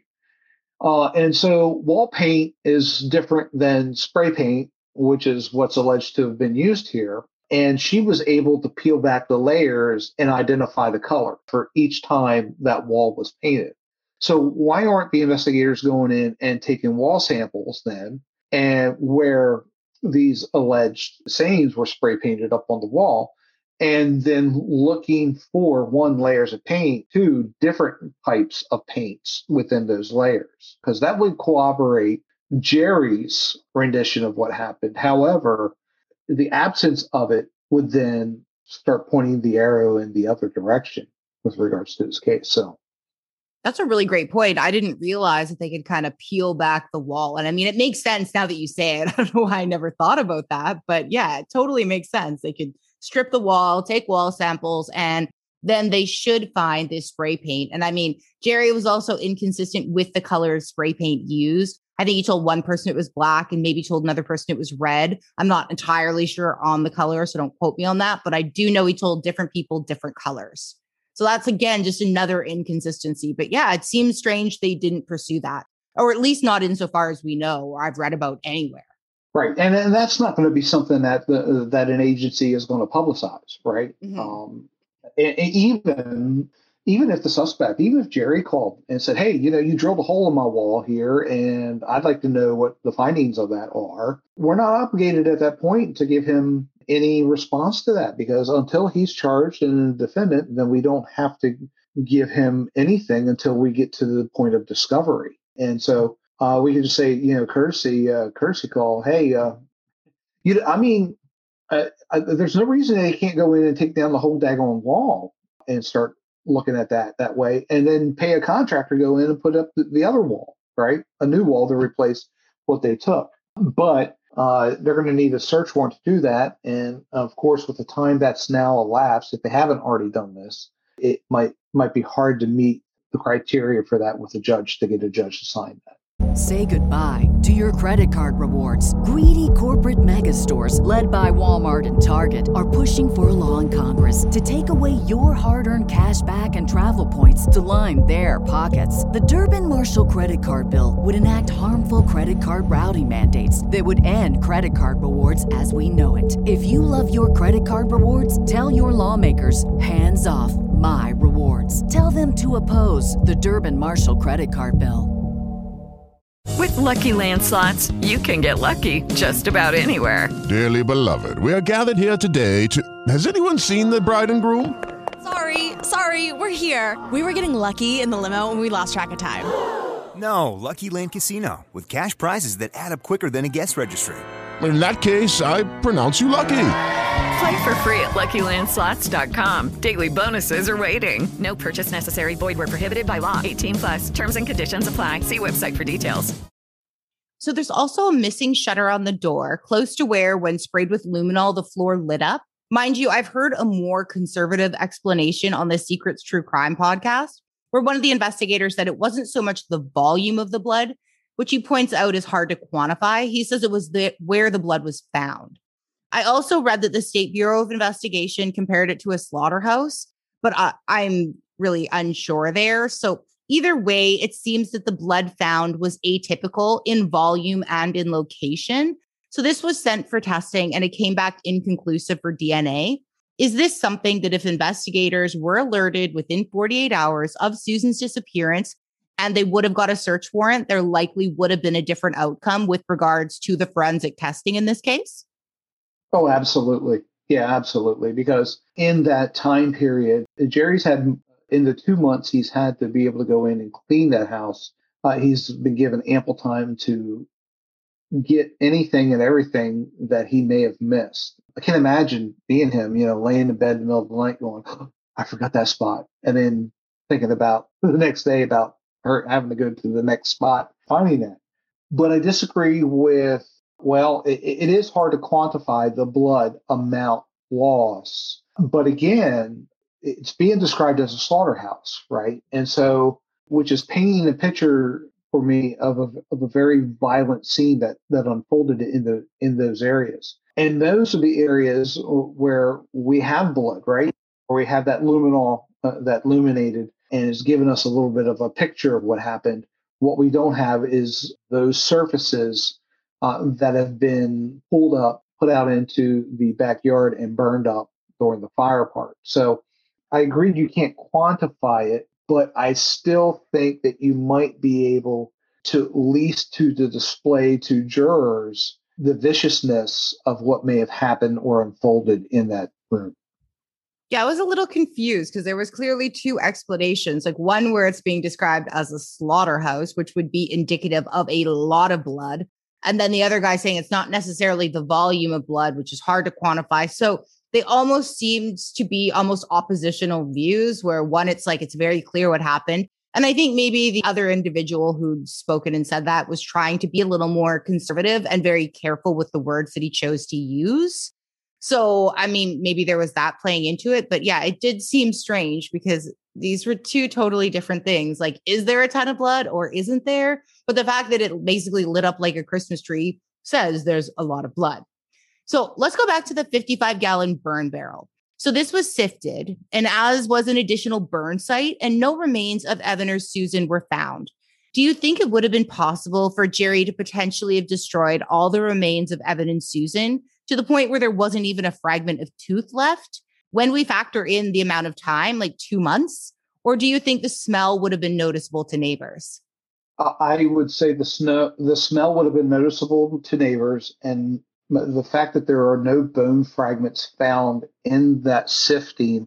In order for, for a body to be cremated, the process in which that happens, so the person is put into a, a coffin that is burnable, obviously, and that's uh, placed into the crematory. So that crematory acts as a furnace.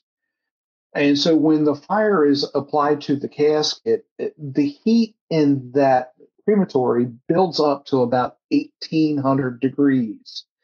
And in that, it consumes all of the of the flesh, the muscle, the tissue, and the casket. And what is typically left behind are the major bone fragments. And then those bone fragments are then swept into a device that then reduces them down to ash. Uh, and so when you get an urn, typically that is all that you really are getting of your loved one is the major the major bone structures uh, that have been uh, reduced to ash. But 1800 degrees, that's really hard. I think that's hard to achieve outside in your backyard. And then to have authorities go through and sift through that and not get any bone fragments at all. I don't think he dismembered them and put them in there and then burned them there. I think he probably disposed of the bodies a different way. My theory is is leaning on a, if I recall correctly, there was a, um, a cadaver dog that had an alert on a shed. So my thought is is typically bodies are rolled up in rugs, and then that makes it a little easier to move the body because it becomes more of a rigid piece. So several of the cases that that I helped investigate, we had had body uh, bodies in, in a rug in some capacity, and then and it helps to conceal the body as well. And so I think that maybe he moved them out to the shed area, uh, left them there for some time. It allowed the scent of decomposition to settle into that area, which is what the dog ends up alerting on. And then, if I recall correctly, also there's a lot of waterways or down in this area, uh, and so if he killed them, that the the bodies were disposed in the water uh, somewhere down there. Yeah, that was my thought too. There's Lake Jordan, there's the Coosa River. It seems that there's an incredible amount of water that he has access to. And they did dig in that area that you mentioned outside of the shed where the cadaver dogs did indeed hit on, but nothing was found. And it seems obviously Jerry didn't bury the bodies there. And I remember looking into house fires when I looked into the the case of the missing Sodder children. Are you familiar with that story? I am not. No. It's it's old. I can't remember what the dates were, maybe like the 50s. It's been quite a while since I looked into it, but there was five of the children who went missing. And it seems that there was a potential for some kind of incendiary device to be to be thrown onto the roof of the Sodder home And there's various different reasons it may have happened. Maybe the father's anti Mussolini stance, maybe the children were targeted to be kidnapped. But I think there was like nine children total, and five of them disappeared in a house fire that burned for only 45 minutes. No trace of them was ever found. And so it's been hypothesized that these children were kidnapped. There's been sightings, but again, you know, it's difficult with eyewitness statements and what the reasons are for the people when coming forward. Was it just a shoddy investigation by the initial fire department? Because this was just after the war. Not everyone had come back. They were all volunteers. This wasn't the A team. So maybe they just didn't do a thorough investigation. But I remember looking into it and it was like, okay, but crematoriums, it's 1800 to 2000 degrees. A regular house fire will burn around 1000 degrees. But at a crematorium, they're also burning at that temperature for a really long time. To be able to replicate that in an outside kind of scenario would be pretty difficult. So that's why, it, in that case, with no bone fragments, no teeth, nothing left behind, a lot of people believe that those children were indeed kidnapped. Personally, I have no idea what happened. Maybe the investigators just didn't look for the right things and they missed the traces. But that's what I thought of when I looked into this case was like, okay, could he have burned the bodies? Well, maybe he could have, but I just think that people would have smelled this constant smell of cooking meat. And so I have had the unfortunate uh, opportunity to smell burned bodies. It is repulsive, uh, in so much that I could not. Uh, I'm a meat eater, and I could not barbecue for like two weeks because of it's very repulsive. Uh, I don't know how to describe it, but the one instance, uh, a, a, uh, truck driver had who was driving a diesel truck had ran off the road, hit a telephone pole, pulled the cable, uh, the the lines loose, ignited the truck, and a six foot four truck driver was reduced to two feet, pile of just burnt meat, and it's horrible. Uh, the Wesley Person case, that body was burned on the side of I-83 in December 2005, and so he um, and he had an accelerant poured on him and then he was wrapped in this tarp. Uh, so you had the plastic with the accelerant but then burning of the hair and the tissue it, it's just uh, it's just repulsive. And so yes I, I would think that the burning of two bodies outside would have certainly calls for some some 911 calls because it has I mean, I, I had I had nine one one calls for people calling because the neighbor because there's a stench coming from the neighbor's house, right? And you get there, you find they've been dead for two days. A burned body is well beyond the, stench of that. It, I think it would have prompted some nine one one calls. So we know that Susan had bought a boat for fishing. It was one of her and Evan's favorite activities to do together. And Susan had put a, a great amount of time and money into this boat. Prior to her disappearance, I presume during one of her investigations of Jerry, on Craigslist, she found an ad posted by Jerry, and the ad was curious to say the least. So it provided a map to the home as well as times that Jerry was at work and his wife Susan would be home alone. And this just sounds incredibly suspicious. In my mind, I thought, wait, like, what if he's trying to pay someone to kill her? What a perfect way to post directions and time so that someone could carry out the act. Or I don't know, I suppose it could be as simple as inviting someone who may predate on Susan. I cannot think of one single innocent reason for this. What are your thoughts? You know, that was uh, I, I thought that was an interesting thought process with that that that he could be pointing towards towards uh, the home, giving them directions. Uh, a paid killer. It's not unusual for people to uh, to hire someone to kill somebody else. We would have cases come into our office for investigation, and uh, we would intervene. And instead of sending the killer, we would send an undercover police officer. But you know, but that that could be. But then, but then, then you have to go back to his military bearing, his uh, experience, and then this whole control aspect about him that he wants to control Susan and and everything. In so much that you know we're we're we're speculating uh, were the cameras really there for security or were they there to monitor for her actions and what she's doing while he's at, he's at work? And so or are we trying to build an alibi here and make it look like somebody else may have come over and done the killing? And i have no idea anything about this was was supposed to happen here. And and, and so it it certainly creates a cloud of doubt. In, in the case, it would be a feature of the facts that we see that the a process or a defense attorney would focus in on. Yeah, maybe he posted it. Uh, maybe somebody else posing as him posted it. And I don't know. It's interesting that it's an interesting thought that, that somebody else could have come over, but that would also give rise to the need for getting rid of the surveillance system, for getting rid of the DNA, any DNA that might have been in the house at the time of the killing, because uh, some depending on, you know, any any act of violence, you always stand the risk of having both the victim and the suspect's DNA at the scene of the crime. And so, you know, we refer to this as as uh, Locard's transfer theory, right? And so, where you pick up trace evidence, you leave it, but it's more pronounced in cases of violence where if uh, one person punches the other and the other punches the back, and you both get bloody noses, you're leaving each other's D- your DNA at the scene, and so that would warrant the need for getting rid of and and, re- and remodeling the house uh, and getting rid of all that furniture to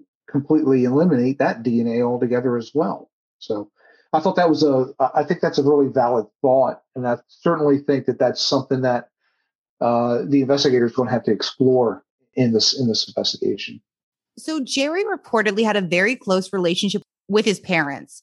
They did his yard work at times and sometimes slept over, despite having their own home close by. Some say it's strange for a grown man, and I'm personally not about to judge this, but Jerry gives them an excuse for why he put carpets in and repainted, as in, my parents said that I should. He also uses them for an alibi on Memorial Day. They say he was there, but not the exact hours that Jerry claims. The most bizarre part about the parents is the father of Jerry dropped off the family's beloved dogs, Sugar and Schnook, at the Humane Society without telling any of Susan's family or friends. And for the name of Schnook, his father put Susan. This never sat right. He had to have known Susan didn't name her dog after herself, Susan. What did you make of this detail? And so dad doesn't know much about his daughter-in-law. I mean, and the dogs. And yeah, this was this is peculiar in that, well, they're taking the dogs and they're getting rid of them. Uh, you know, why isn't Jerry keeping the dogs? But then I don't know. I th- I thought that was really. I think that's really strange that he is calling uh, the one dog Susan. Who knows? Another odd detail with the parents that I thought was really strange was okay, so Jerry obviously told them right away he's really close with his parents, what happened, why Susan left. And in those two months, it's not like they're on his property helping him out doing his, you know, yard work, sleeping over, only after investigators find out. So it's sort of like you knew this detail before. Why now are you stepping in and doing everything for Jerry? Is this just about optics? Is it because he needs to look like he's the grieving husband who cannot do this? It seems strange. They had this information the whole time. If they wanted to help him out, why not help him out directly in the aftermath? Why then? Exactly. Uh, why then? Other than like when the neighbor came over to give the gift for uh, Evan uh, before his oral surgery, and, and Jerry kind of shrugged them off. Well, if you have a crime scene inside the house that you need to clean up and you need to dispose of things, we certainly don't want to drag mom and dad into this and have them become witnesses to what they saw. That could be used against him in a court of law. So, so coming in afterwards, I I I liked how you characterized that as being optics later, uh, after all the work is done, and um, I, I think that's a good way to to visualize that. So one final strange detail is that Jerry quickly filed for divorce from Susan. Within something like three or four months, he was granted this divorce. He was a person of interest in her disappearance. This seems odd to me. Can you explain how this is possible? No, I can't. I, I I'm not an attorney. I, I, I, am not familiar with divorce laws in uh, Alabama uh, if she's not there to contest it. But you know, she's disappeared. His allegations she is gone with this other guy, uh, and so uh, certainly adultery would be the the primary reason for filing for the the divorce. Uh, again, each state has their own, own laws with this. How the court systems handle that there in Alabama, I'm not sure. I imagine to be a rather conservative approach in that it's not tolerated in that if you can prove prove that. But it's been my experience that with divorce laws, most often once it's filed, uh, typically they sit kind of dormant for a, at least a year before the court really takes any action on it. And so it's really it's really odd that that didn't happen here. Again, I'm not an attorney and I don't know what how Alabama looks at this, but uh, you would think that the courts would want to hear her side of the story and would have sent the summons and all that. Then again, they don't know where to send the summons to because, according to Jerry, she's left with this other guy and he don't know who he is or where he lives or where she's at now. So he, he's not going to have any contact information for her to be a summons to court. So hey, this is um, this is interesting. And he files three to four months afterwards. Again, I, I kind of go back to my thought of why not try to work out your relationship, right? What's going on here? What uh, there's no effort in all these instances of the, the strange activity. Uh, you know, they mount up to something more than just what Jerry is is portraying here.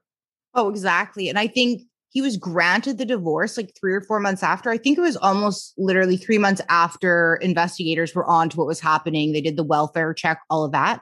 I think he filed for divorce like a month later.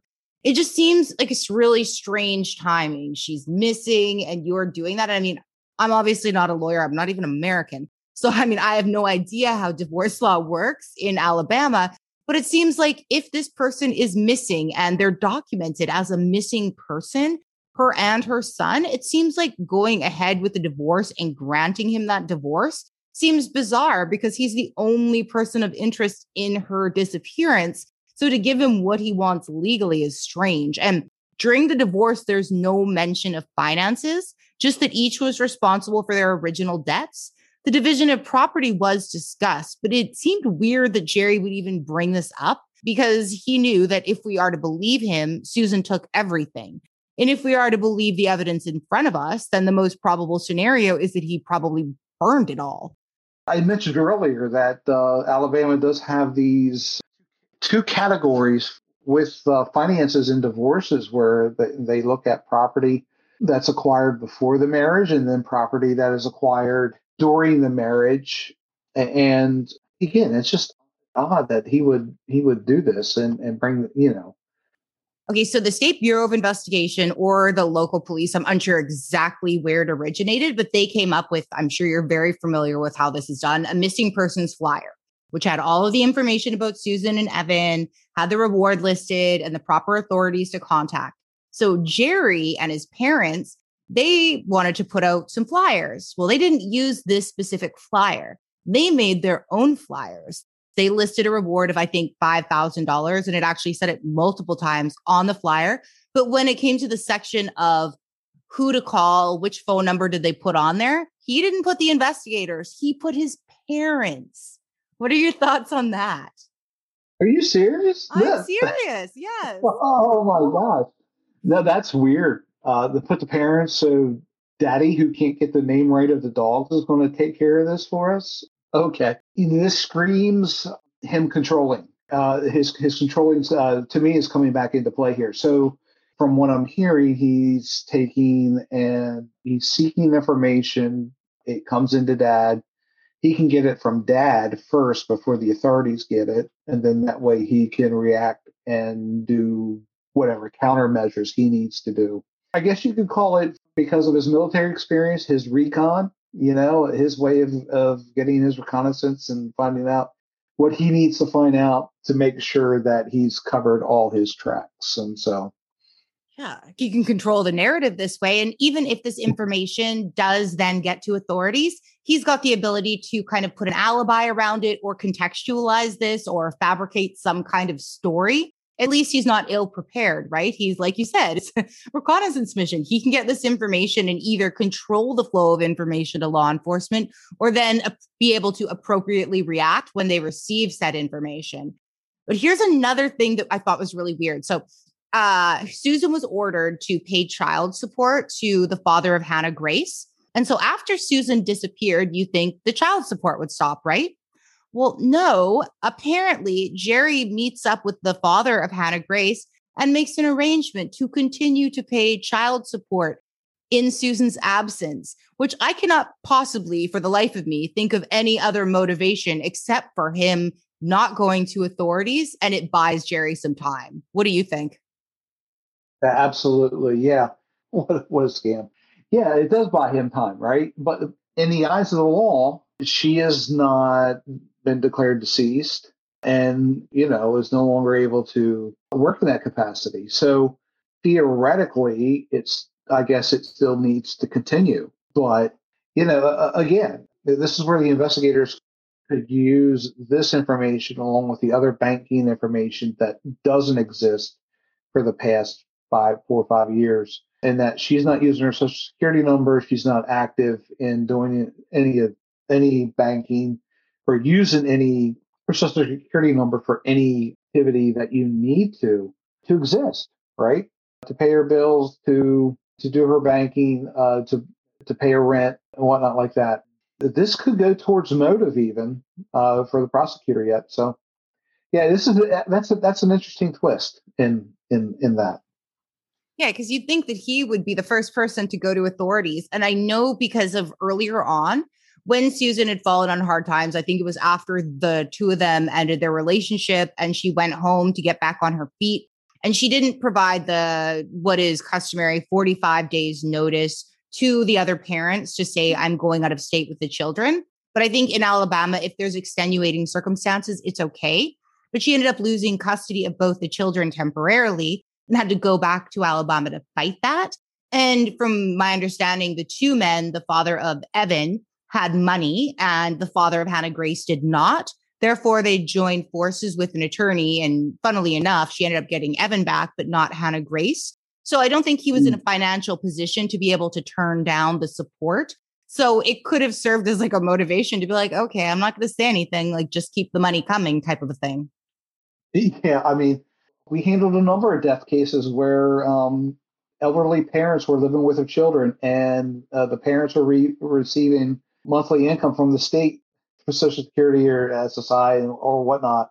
And they died and the uh, the children didn't do anything say anything. They just kind of covered mom up left her in a bedroom as she decomposed. And every month they collect that check. People do some strange things. There's one other really weird detail with regards to the father of Hannah Grace. So on the day that the police did the welfare check and then they got the subsequent search warrant, after that was served and they, you know, searched the place, a couple hours later, same day, a 911 call, I guess, was made from the father of Hannah Grace's home.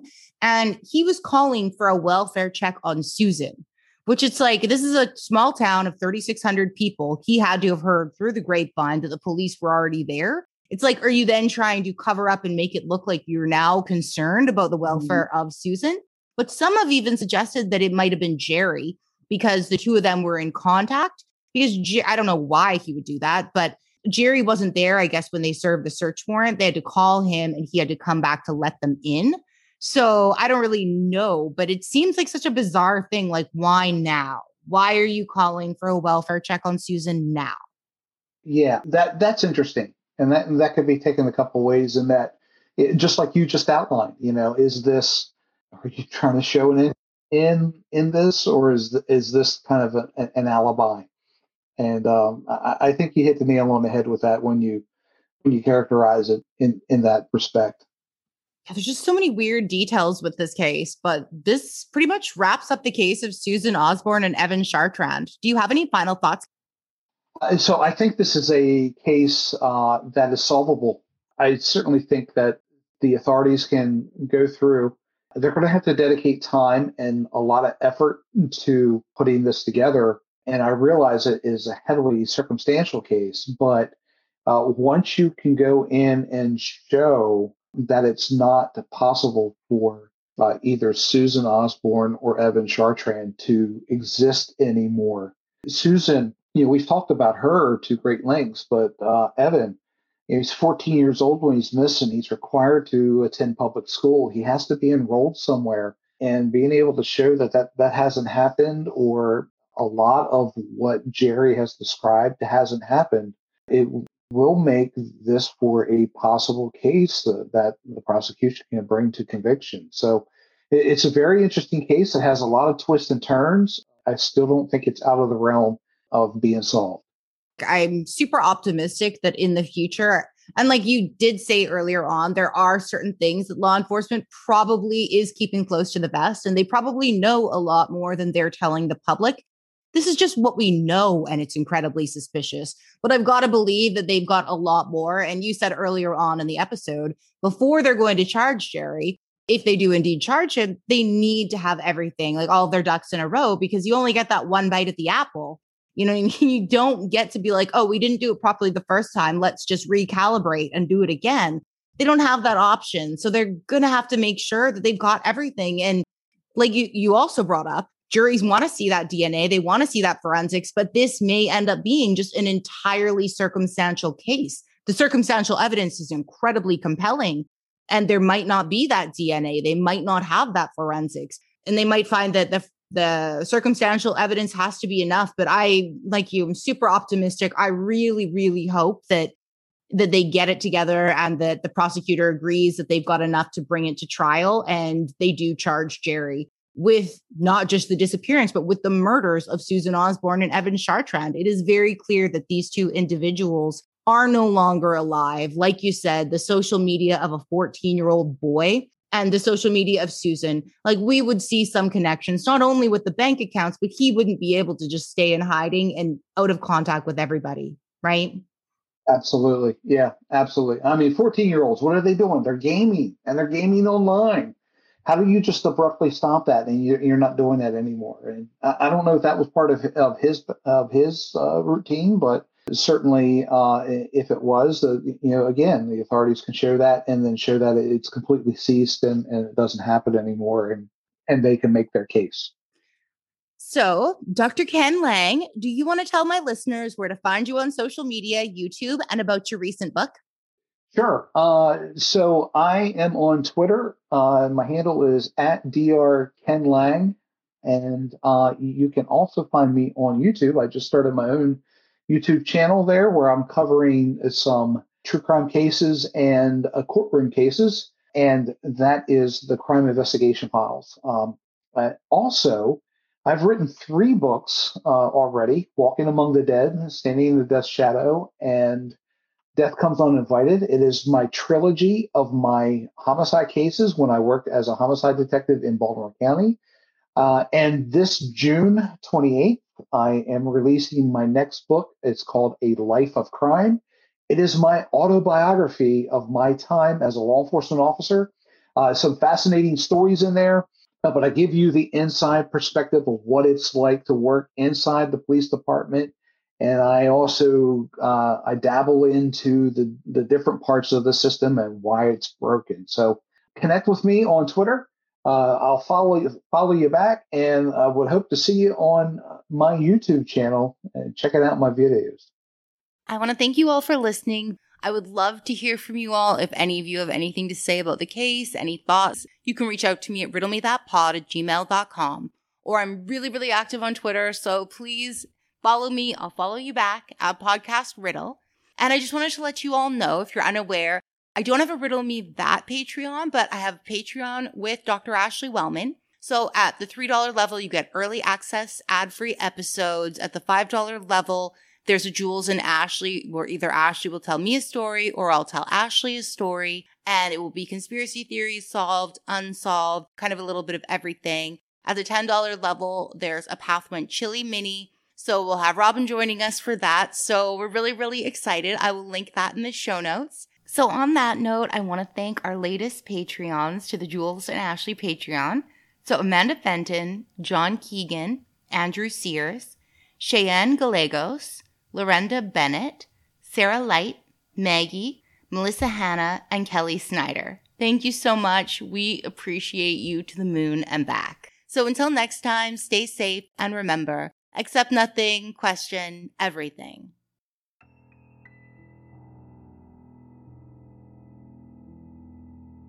Hello, and welcome to the jury room. I'm your host, Kevin, and I will be covering anything true crime, from serial killers to cold cases and everything in between. The Jury Room podcast is available on most major podcasting platforms. Don't forget to like, subscribe, follow anywhere you can. Stay safe, and thanks for listening. Okay, round two. Name something that's not boring. A laundry? Ooh, a book club. Computer solitaire, huh? Ah, oh, sorry, we were looking for Chumba Casino. That's right. ChumbaCasino.com has over 100 casino style games. Join today and play for free for your chance to redeem some serious prizes. ChumbaCasino.com. No purchase necessary. Full prohibited by law. 18 plus terms and conditions apply. See website for details. With the LuckyLand Slots, you can get lucky just about anywhere. This is your captain speaking. Uh, we've got clear runway and the weather's fine, but we're just going to circle up here a while and uh, get lucky. No, no, nothing like that. It's just these cash prizes add up quick. So I suggest you sit back, keep your tray table upright, and start getting lucky. Play for free at LuckyLandSlots.com. Are you feeling lucky? No purchase necessary. Void where prohibited by law. 18 plus terms and conditions apply. See website for details.